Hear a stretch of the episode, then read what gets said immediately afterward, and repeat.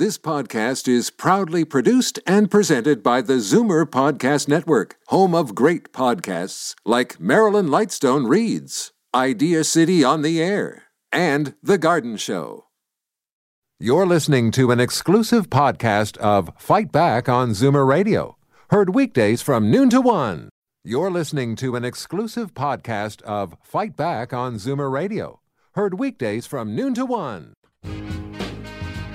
Now, Fight Back with Libby Znaimer on Zoomer Radio with guest host Jane Brown. Zoomers retire and we live longer. The cost of funding an expanded Canada pension plan is going to balloon to nearly $250 billion by 2060, five times the planned spending this year. That's just one revelation from a new report by the country's chief actuary, the chief number cruncher, so to speak. Can we afford it? What do you think? Is an expanded Canada pension plan a good idea in light of the increased costs? 416 360 0740 or toll free 1 866 744 740.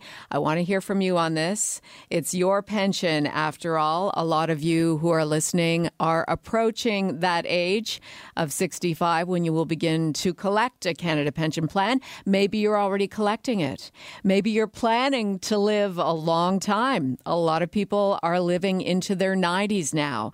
Uh, the centenarians are the fastest group, the fastest de- growing demographic, according to the recent Stats Canada census information. So, for that, and with that in mind, when you turn 65, you could technically collect CPP for 35 years. Can we afford it? 416 360 0740, toll free 1 866 740 4740. Joining us on the line is Wanda Morris, the VP of Advocacy for CARP, A New Vision of Aging. Wanda, nice to have you on the show. Uh, Jane, always a pleasure. Your initial thoughts on this report? Well, well I think we have to be careful not to be uh, swayed by sensational headlines. Of course, the, the numbers are going up. That's because we have, and CARP certainly campaigned for, an increase to CPP benefits. Uh, so that's going to be funded between now and you know the next 40 years as as well as that, um, individuals like you and me are are paying right now into CPP, so that when we do retire, we have the the funds to uh, to retire on. And, and certainly the, the reports from the actuaries show that the plan is very healthy, and uh, and the um, you know government watchdogs say this is affordable. So I don't think this is. I think this is something to celebrate. So you don't see this as a concern. You you think it's more the way the story is perceived that it could be bad news. Yes, and I, I notice if you read some of the headlines in the news out there, and then you read the actual stories themselves, there's a bit of dissonance there. Um, I think the story itself is good news. We've got a very strong Canada Pension Plan Investment Board. They are making solid returns and are very diversified to protect us and in an, an era where defined pension benefit plans are disappearing, it's great that we'll be able to rely on a CPP that will give us a, you know, a, a, a um, guaranteed amount throughout our retirement. Well, Wanda, as an expert, we certainly appreciate your reassurance, especially for those in our 50s who've been paying into it since we were teenagers. The last thing you want to hear is that you may not be able to get your full pension when you get to be 65 and I, I think again that's that's alarmist talk, and, and the actuary has said that as long as we um, fund it at um, as long as we get a return of 3.9 percent, it's good for 75 years, and, and recent returns have been you know well above that. About that. So uh, I think we're we are in, in good shape. Do we have the professor on the line? Okay, we've also got Gordon Anderson, professor of economics at U of T, with us. Uh, Hello, Mr. Anderson, uh, Dr. Anderson, uh, Wanda Morris, and Jane Brown here with you on Zoomer Radio. Uh, hi, Wanda. Hi, Jane. Hi. Good to have you along. Uh, we've just we've just heard Wanda's interpretation of the report from Canada's chief actuary. Yeah. what are your thoughts on it? Is the economy as healthy as Wanda is making it out to be? I I, th- I don't think there's a real problem with the economy. The the real difficulty is the fact that um, our aging population is getting much larger than our younger population, and as a consequence, it's getting tougher for them, as it were, to provide for us. I speak as a 71 year old.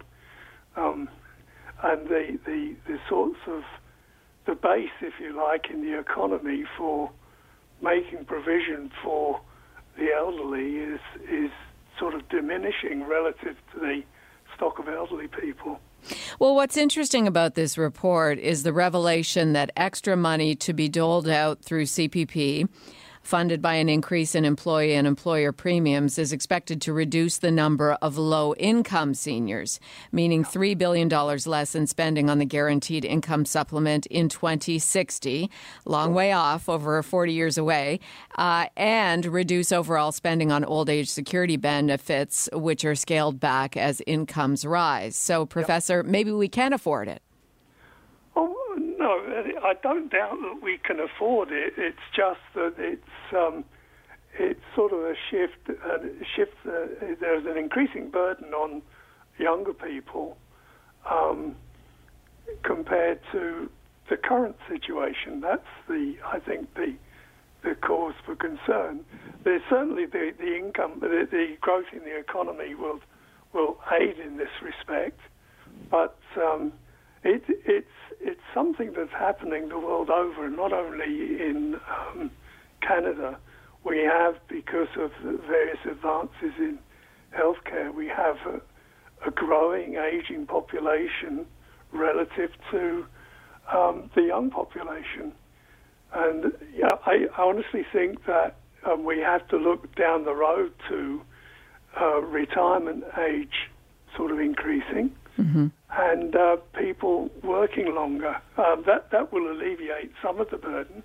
Well, and those are those are interesting issues to touch on, and and just hang on the line. We've got a bank of callers who want to get through and tell us their opinions about the Canada Pension Plan. 416 360 0740 or toll free 1 866 740 4740.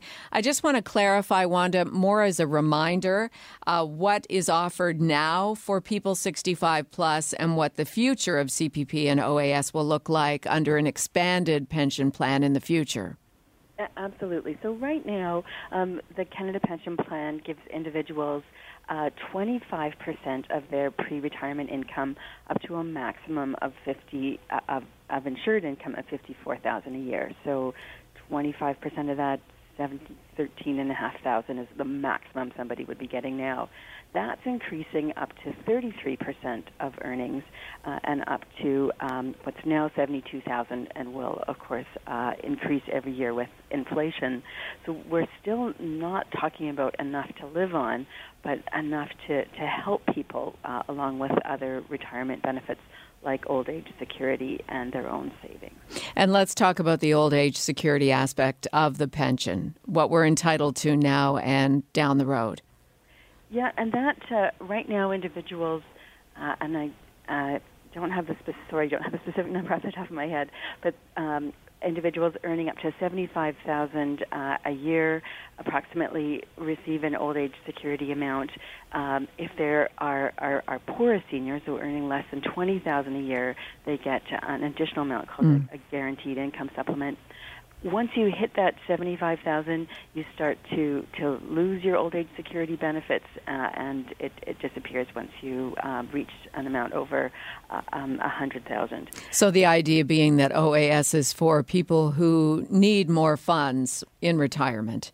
Exactly. I think it's also important to differentiate between the funding of the 2 mm-hmm. so the Canada Pension Plan that the report has, has looked at, this is a self-funded plan. It's funded by employees and their employers, uh, and actuaries are, are estimating how much is needed. That plan is in good shape.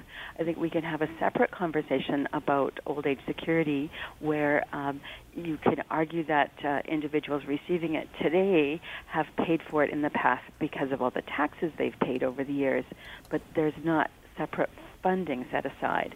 Uh, so there have been comments about perhaps that amount needs to be um, redistributed, for example, from, from the wealthier seniors to the poorer ones to, to help make it more effective.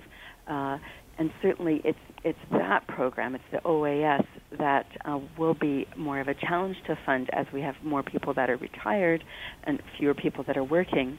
Um, I'm in complete agreement with the professor that, that the, the solution is, um, you know, now that people are living so much longer, let's uh, incent them to stay in the workplace. Uh, already, if you're 65, um, you can defer both your CPP and your OAS until 70, and every year you delay, you get um, an additional amount. W- why stop at 70? I think we should defer that to, to 75.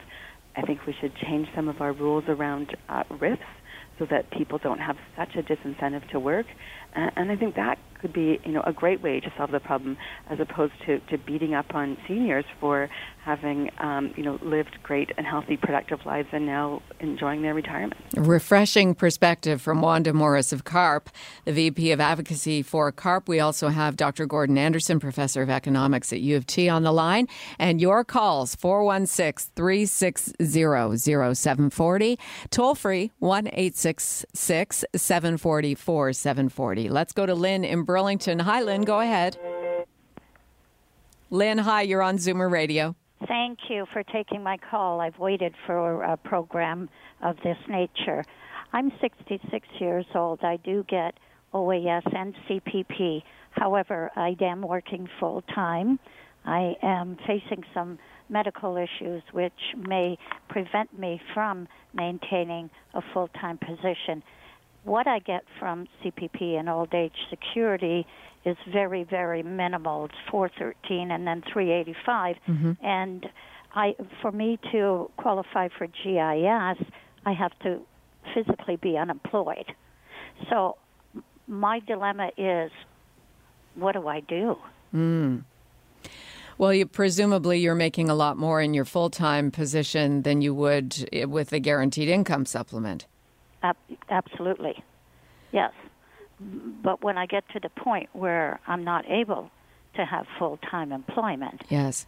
how do I survive? What Right. do I live on? When do you when do you foresee that time coming, Lynn? How many years? Uh, Very shortly, my my uh, medical advisors have already told me that I'm getting to that point where I'm going to have to look at, you know, uh, uh, possibly letting go of my job or, or lowering my hours, and and even lowering my hours is not feasible at this time. I live alone. And uh, it's just me taking care of me. Lynn, um, hang on. I want to get both uh, the professor and Wanda's comments about this. Wanda, this is very common, isn't it? Uh, women uh, over 65 in Canada um, falling into a situation where they're under the poverty line. Oh, Jane, so so common. Uh, one quarter of, uh, of female women, uh, pardon me, of, of females over 65 are living in poverty, and uh, you know we we really need to do more to address it, particularly individuals that are living in cities with uh, high housing costs. Uh, they can can find themselves uh, really stretched trying to make ends meet. So, in Lynn's case, any thoughts, any advice, any guidance? You know there there are some uh, some great resources out, out there. I don't know if Lynn's in the Toronto area, but the uh, Older Women's Network, um, certainly in the Toronto area, has some has some ideas. And you know, at CARP, we're promoting ways to reduce structural costs, uh, things like shared housing that uh, addresses the, the the two things that many people deal with: how do we combat loneliness, and how do we deal with high housing costs. Professor Anderson, do you have a comment about Lynn's situation? yeah. Because it is common. Yeah, with regard to Lynn's predicament, it, I mean, the fact is that with the aging population, the likelihood of somebody having to rely upon the GIS i- in old age is is increasing because that that particular um, component of the population is more vulnerable to those sorts of difficulties, and th- that's that's an area that I really think needs addressing um, in terms of a particular augmentation of the GIS for seniors. I, I think that would be something that would, would help in a minimalist sort of way, but uh, it's a, it's a real problem. And as I say, with with an increasing sort of aging population, um, people like Lynn are uh, going to be uh, observed even more frequently than they are now. Lynn, thanks for calling in. All the best to you. Thank you. Let's go to Al in Brantford. Hi, Al. You're on Zoomer Radio. Okay, I, I've got a little thing for the professor there. Historically, this program was originally initiated by John Diefenbaker. It was shot down by Lester Pearson saying it would bankrupt the country if they implemented the program for retirement that he had drawn up on the table when he lost the election. It was only because Canadians raised hell because they knew about it that the Liberal government brought it in what they did get today. Now, under under under uh, Diefenbaker's old age plan, you would have been able to pay in, and when you had bad years, you could catch up on the next time you got back working if you're off work, so that you you would have a bare minimum somewhere along there that everybody would be at, and was going to keep you above the poverty line. If you worked at a, at a medium wage at that time, your your plan would have taken you to almost what you finished working with if you right. paid that way all the way through it for 25 or 30 years. I forget what it was now. What does a professor remember about that?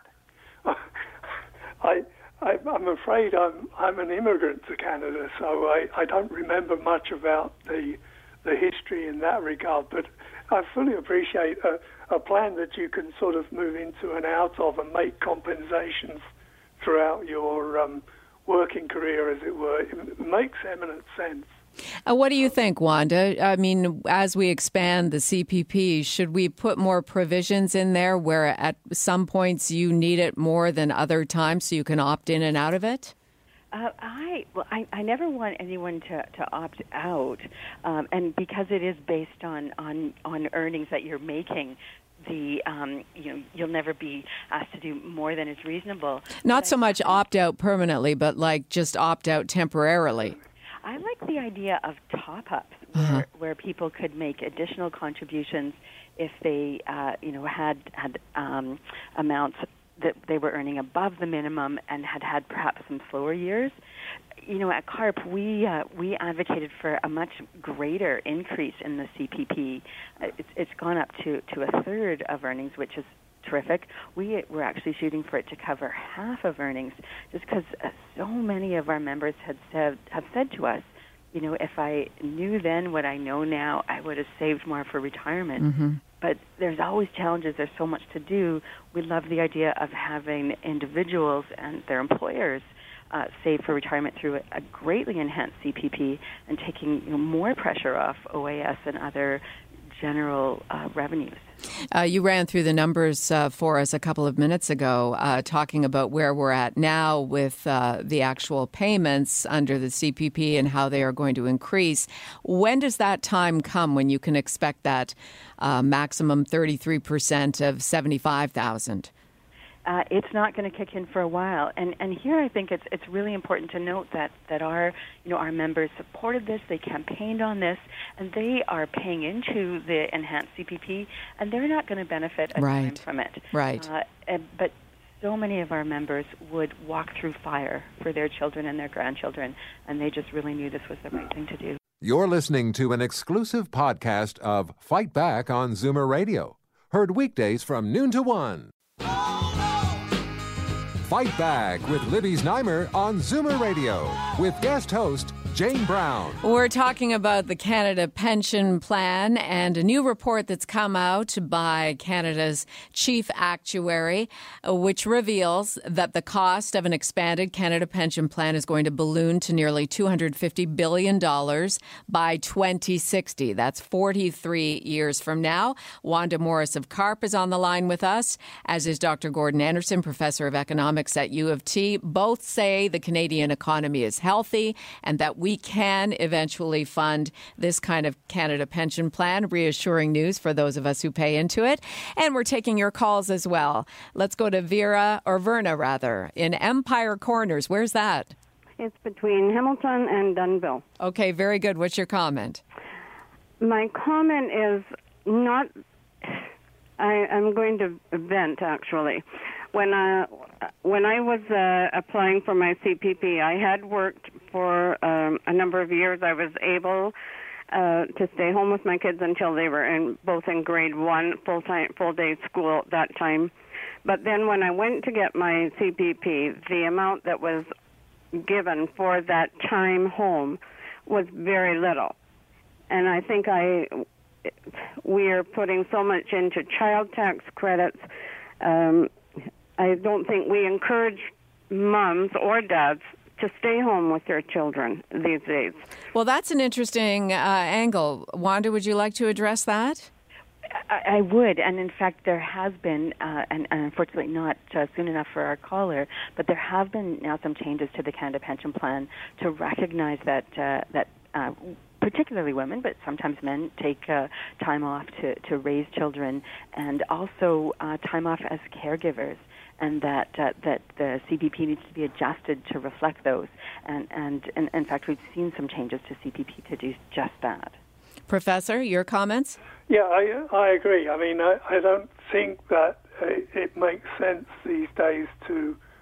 Um, it, it's something we can afford, and I don't think it makes sense to prevent people as it were, or make it incumbent upon people to give up time spent at home with children, caring for children, uh, to penalise them in some sense for so doing. So uh, yeah, I I, I I I agree with the the changes that have been made. They probably don't go far enough, but it's a question always of uh, sort of graduating this thing. It's what you can afford when you can afford it. So, Verna, it looks like uh, your venting, other people venting in similar situations has had a positive effect. Thanks for calling in. Oh, can I make one more comment? Yes.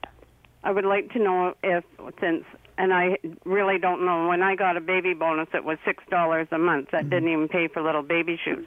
No. However, uh, the child tax credits, I don't really know what they are, but they seem to get quite a bit of money.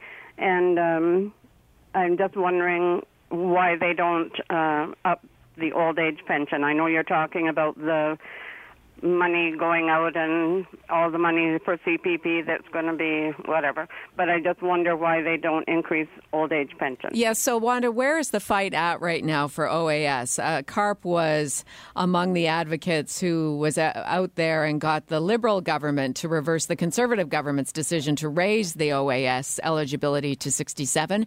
What are CARP members looking for now with regard to that? Yeah, so we have uh, had the, the rollback of the age of eligibility to 65, um, and and what we're we're looking at is is more flexibility, so that if people uh, choose to to work later, they uh, our our working system and our tax system uh, rewards them for doing so. We had also campaigned for uh, increases to GIS for our poorest seniors, and uh, in the latest budget there was um, a thousand dollar increase to GIS for for our most poor seniors.